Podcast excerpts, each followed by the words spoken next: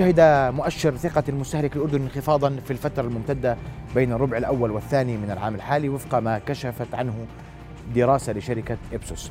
سأبحث هذه التفاصيل لكن مع ضيفي الأسامة فلاحاق الخبير الاقتصادي لكن قبل ذلك نستعرض أبرز ما جاء في هذه الدراسة والدراسة أظهرت انخفاضا في ثقة المستهلكين بنسبة 3% من 35% إلى 32% تقريبا. رؤيا بودكاست. الأهم ما ما ركز عليه الدراسة هو الوضع الحالي للاقتصاد المحلي ووجد أكثر من 57% من المستطلع آراؤهم أن الوضع الحالي للاقتصاد المحلي ضعيف ووجد 16.5% تقريبا أنه ليس ضعيفا وليس قويا وبما يخص أن هذا أن قوة الاقتصاد المحلي 26% شعروا أن الاقتصاد المحلي قوي. في القدرات المالية الحالية للمواطنين وهو تقييم المواطن لقدراته المالية في فترة حالية وجد أكثر من 62% أنه ضعيف. في آه، القوي من شعر أن قدرته المالية قوية 20% وأن وضعه مستمر على ما هو عليه وصلت 17 في المئة إذا ما ذكرنا الهموم الأبرز لدى المواطنين الأردنيين حول آه، ما يحدث في الاقتصاد المحلي كان أبرز آه، الهموم هو البطالة بنسبة 57% التكلفة العالية للمعيشة والتضخم 55% الفقر واللامساواة الاجتماعية وصلت إلى 42% وهذا يعكس المزاج العام المحلي. سأبحث مع الأستاذ مفلح هذه الأمور لماذا يشعر المواطن بهذا الأمر؟ هذه يعكس حقيقة ما يحدث في الاقتصاد المحلي. أستاذ مفلح مساء الخير وأهلا بك في نبض بلد. أهلا بك مساء الخير لك وللمشاهدين الواقع طالما هو است يعني آه، استطلاع على الطبيعة ومن الناس مباشرة. فأعتقد أن نسبة الدقة فيه تكون آه، مرتفعة.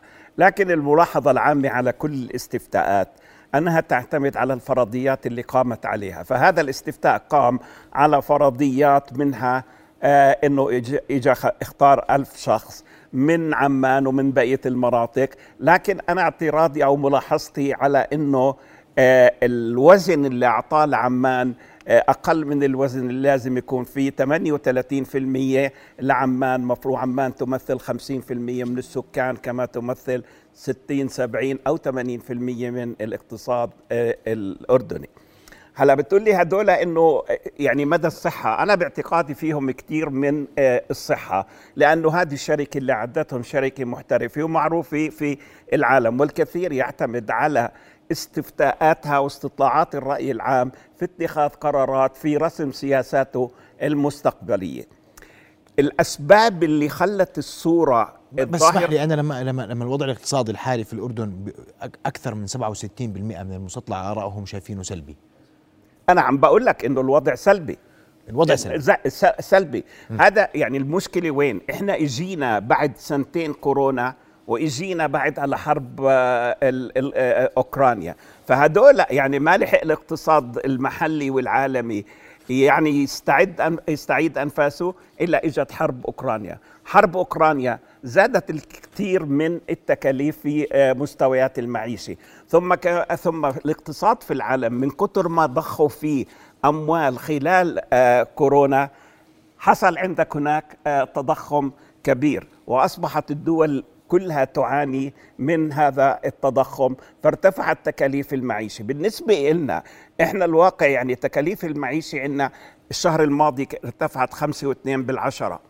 فمحتمل إنها لا زال احتمال أن ترتفع أيضا رغم إنه سعر البترول عم بي آه، يعني بيكون بحدود مية وأربعة مية وخمسة بهالحدود هذه. لكن ما حدث اليوم قد يؤدي إلى ارتفاع آه، آخر في سعر البترول لما نزلت كمية الغاز آه، روسيا كمية الغاز اللي بدخول ألمانيا والأوروبا إلى 20% هذا سيزيد الطلب على موارد الطاقة الأخرى من نفط و آه، اسمه فحم حجري وغيره نعم. فإذا عملية زيادة تكاليف المعيشة وعملية عدم النمو الاقتصادي اللي إحنا صلنا فيها سبعة سبعة ثمان سنين والخوف من البطالة خلال هذه الفترة لأن النمو ما كانش يزيد عن 2 و2 وشوي في المية وهو أقل من نمو السكان فشعر كثير من المواطنين بالإحباط. زادت البطالة إلى حدود بتتذكر وصلت ل 25% وطبعا خلال الصيف ترتفع البطالة إلى أكثر آه، من ذلك. فأصبح صيف البطالة يعني أنت مش بس هيك المتوقع لأرقام البطالة أن ترتفع وليس أن تنخفض وهذا يجعل المواطنين يشعرون بعدم الأمان الوظيفي. هلا هذا هذا ملفت في الدراسة. 70% ملفت في الدراسة إنه في عندك 86% أو 72% مش متذكر 71% تقريبا. 71% 71% بقول لك أنا مش مطمئن على على وظيفتي بالضبط. بعد ست أشهر. معناته إنه لا زال الاقتصاد في مرحلة يعني لم يلتقط أنفاسه في مرحلة نمو بطيء. وقد تؤدي الزيادات الحاصلة في الطاقة وفي المواد الغذائية إلى إرهاق أكثر وعبء أكثر على المستهلك الأردني. لاحظ أنت الاسعار الأسعار عم بتزيد الرواتب ما عزت. أو الدخل خلينا أقول معدل دخل الفرد لم يزد. وبالتالي أنت مضطر تعيد النظر في الميزانية تاعتك وتعيد ترتيب أولوياتك. وهذا ما يجعل المواطن في حالة ضيق حالة قلق. أنا كيف بدي مثلا أنفق على حالي متطلبات أسرتي متطلبات التعليم كيف بدي أنا أقدر ألبيها لهذه الجو وهذا ما يشير ما يزيد حالة القلق عند المواطن الأردني. لفت لفت انتباهي في الدراسة أيضا موضوع فقدان العمل في الأشهر الستة الماضية. و62% بيعرفوا آه، شخص أو فرد من العائلة أو بيعرفوه في محيطهم فقد عمله. و الأشهر المتوقعة القادمة الست القادمة هناك مزيد من عدم الثقة بالاستمرار في الوظيفة بنسبة أعتقد 72% فعملية الاستقرار الوظيفي مشكلة لأنه الاقتصاد لا يخلق وظائف كافية. ثانيا أنت هناك بعض التعليمات الحكومية اللي صدرت خلال كورونا لما الحكومة أو تلغيها أو توقف العمل بها سيؤدي إلى مزيد من البطالة لأنه كثير من الشركات بحاجة إلى إعادة ترتيب أمورها. يعني هلأ الشركة لما تزيد تكلفتها. يعني أنا مش مع زيادة الأعباء على قطاع الأعمال. لما بتزيد تكلفة الشركة بالآخر بتبطل تقدر تنتج وتستمر.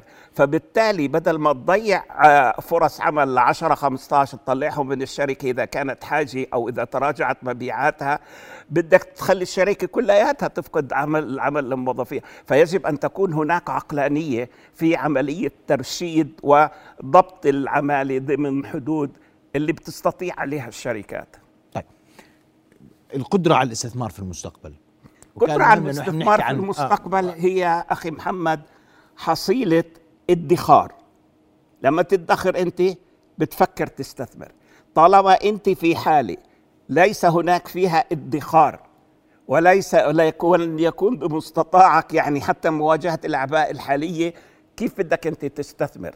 ممكن تحكي لي عن مجتمع الخمسة في المية والعشرة في المية؟ بس أنا بحكي على برضو كمان على المؤسسات الصغيرة اللي ببداها واحد معاه خمس ست ألاف دينار أو عشرة ألاف دينار اللي هم هدول بنسميهم المؤسسات الصغيرة والمتوسطة واللي بنقول عنهم هم خالقي الفرص الأكثر في الاقتصاد.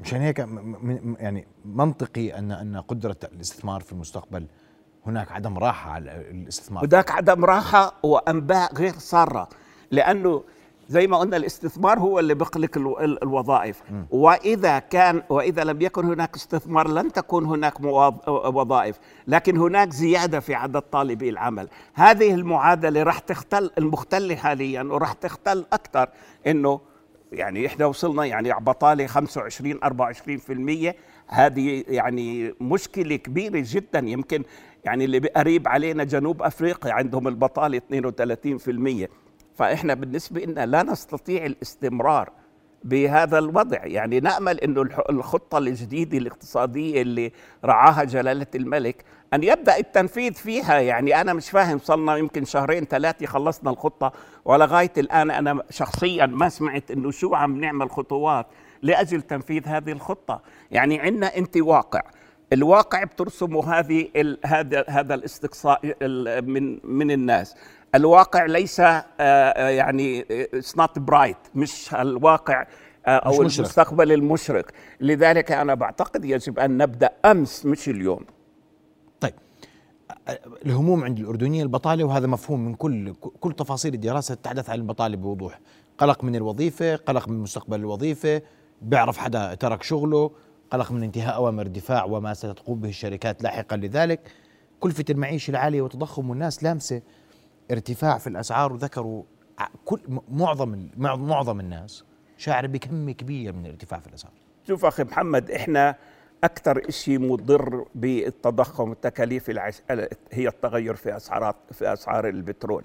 لأنه فاتورتنا النفطية كبيرة جدا في, في الأيام اللي بترتفع فيها الأسعار ممكن تتجاوز 3.5 مليار وقد تصل ل 4 مليار.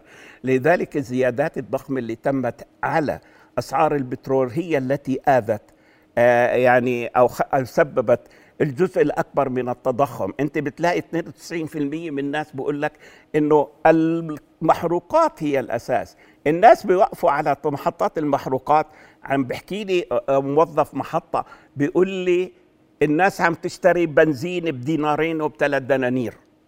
فتصور يعني أنت إيش الوضع. اذا هذا المثلث اللي قلت عنه البطالة والفقر والتضخم هو المثلث الذي يزعج الناس ويجعلهم متشائمين ويجعل الصورة المستقبلية غير مشرقة. فعلينا كيف أن نهاجم هذه الثلاثه أنا باعتقادي أنت ما إحنا على المدى القصير من هون لنهاية السنة التضخم راح يكون آه، مرتفع أكثر بكثير من المقدر. قديش تتوقع اليوم؟ أنا بتوقع بين 5 و6% تضخم. تضخم. إنه الشهر الماضي خمسة كان أخي محمد. 5.2 كمان. م. رغم إنه المعدل السنوي طبعا أنت شوف أنت تاريخين في العالم. لما بدت آه، أزمة كورونا ولما انتهت ولما بدت حرب أوكرانيا 24 2 بداية أخرى. هذيك البداية كان معروف نهايتها انه راح نسيطر على المرض وراح يكون في الآخر عوده إلى الاقتصاد. الآن في عندك أنت حرب لا بتعرف إمتى بدها تبدأ لا بتعرف شو أثارها. أوروبا تعاني بالدرجة الأولى وأمريكا تعاني بالدرجة الثانية وأمريكا راح ترفع أسعار الفوائد. وهذه ارتفاع أسعار الفائد هو مزيد من المعاناة. للدول المستدينة للدول العالم الثالث. لأنه مشكلة هذه الدول وإحنا مثلها يعني أنا ما بقول لك يعني لا أخفيك إنه إحنا عندنا حوالي 15 ما يعادل 15 مليار دينار أردني بعملات أجنبية. وهذا لابد أن يأتي يوم عليه إنه نعيد اقتراضه بأسعار فائدة آه، أنا بقول لك ما راح بعد اليوم لأنه في اليوم رفعه لأسعار الفوائد على الدولار بنسبة 75 75 نقطة. يعني ما راح يكون اقتراض أقل من 8% راحت أيام الاثنين والثلاثة والأربعة والخمسة. فتصور أنت قديش هذه التكلفة وقديش بده يصير عبء خدمة الدين على الدول المستدينة بالعملات الأجنبية. لكن إحنا الله رحمنا إنه الدينار مربوط على الدولار من ناحية إيجابية إنه يعني ما بيزيد عد بالدين كميا لأنه علاقة الدولار بالدينار علاقة آه ثابتة. طيب الفقر وأنت قلت هذا الثالوث يجب أن يواجه البطالة التضخم والفقر والمساواه قلت لهون لآخر السنة التضخم بوصل 6% نعم. طب شو شو بإيدينا نسوي اليوم؟ يعني كيف يمكن أن نبدأ حتى نعكس كل هذه السلبية الموجودة إلى بعض الإيجابية على يعني يعني هلا إحنا زيادة الفائدة زيادة الفائدة لابد منها لمكافحة التضخم. بس زيادة الفائدة تؤدي إلى تخفيض الاستثمار. تخفيض الاستثمار يقلل فرص العمل. فهذا الحالة إذا بدنا نشعر في يوم من الأيام إنه الاقتصاد شوي راح يتراجع. وقد ينكمش ما بقدر أقول لك إنه النمو راح يظل سالب بسبب هذه الارتفاعات في, في كلفة الأموال سيقوم سيتراجع الاقتراء سيتراجع الاستثمار وبتصبح الناس يعني الطلب قليل. يعني أنت لما يصير يعني أنت عندك حوالي 7 مليار دينار أردني كلوف آه، آه، قروض الأفراد والمواطنين. هذا رقم رهيب. لما تزيد عليه سيد محمد الفائده اثنين ولا هلا صرنا زايدين ربع ونص وبعرفش بكرة البنك المركزي شو بده تكون زيادة الفائدة عليه. فأنت بالآخر صب يعني أربكت ميزانيات آه، الأفراد. شو بدنا نعمل؟ إحنا عندنا الخطة الاقتصادية هذه أملنا. الخطة الاقتصادية اللي العشرية اللي يعني رعاها جلالة الملك هي أملنا. لكن أنا اللي مش شايفه ليش يعني ما, ما مش امبارح بديتوا على على الخطة؟ إحنا بحاجة إلها. لأنه كمان أنت مش رح يعني ما راح تجيك أيام أفضل. أنت في المستقبل القريب راح تكون الأخبار من كل العالم مش علينا. وعنا معاناة عامة. مش راح تكون الأخبار إيجابية. فلذلك يجب علينا إنه يعني خلاص انت ان الأوان إنه يعني نخرج من هالدائرة ال ال ال الفقر والبطالة والتضخم ونعمل بجد يعني انت الإنسان الأردني بصراحة غير منتج. الإنسان يعني أنا بقول لكش إنتاجه صفر بس إنتاجية العامل الأردني قليلة قليلة نسبيا ويمكن تحدثنا هذه عنها معك أخ محمد. يجب أن تكون هناك في إرادي للعمل إرادي للإنتاج إرادي للتغيير. ما في يعني غير أنت تشمر عن ساعدك وتنزل على الساحة وتشتغل بجد وكفاح. متى من الممكن أن تنعكس هذه المؤشرات؟ من هون لآخر السنة بتقول هذا صعب. صعب. أنا من هون لآخر السنة لا أتوقع يعني أخبار إيجابية مهمة.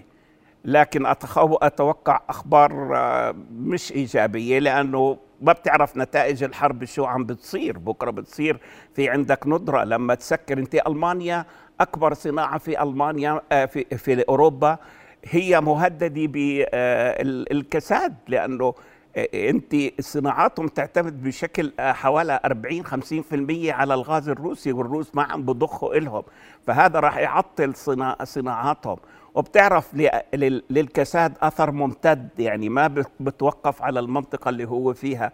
دائما آه، بنتشر حواليه وراح نقولنا إحنا الدول العالم الثالث راح نقول جزء من هذا الكساد.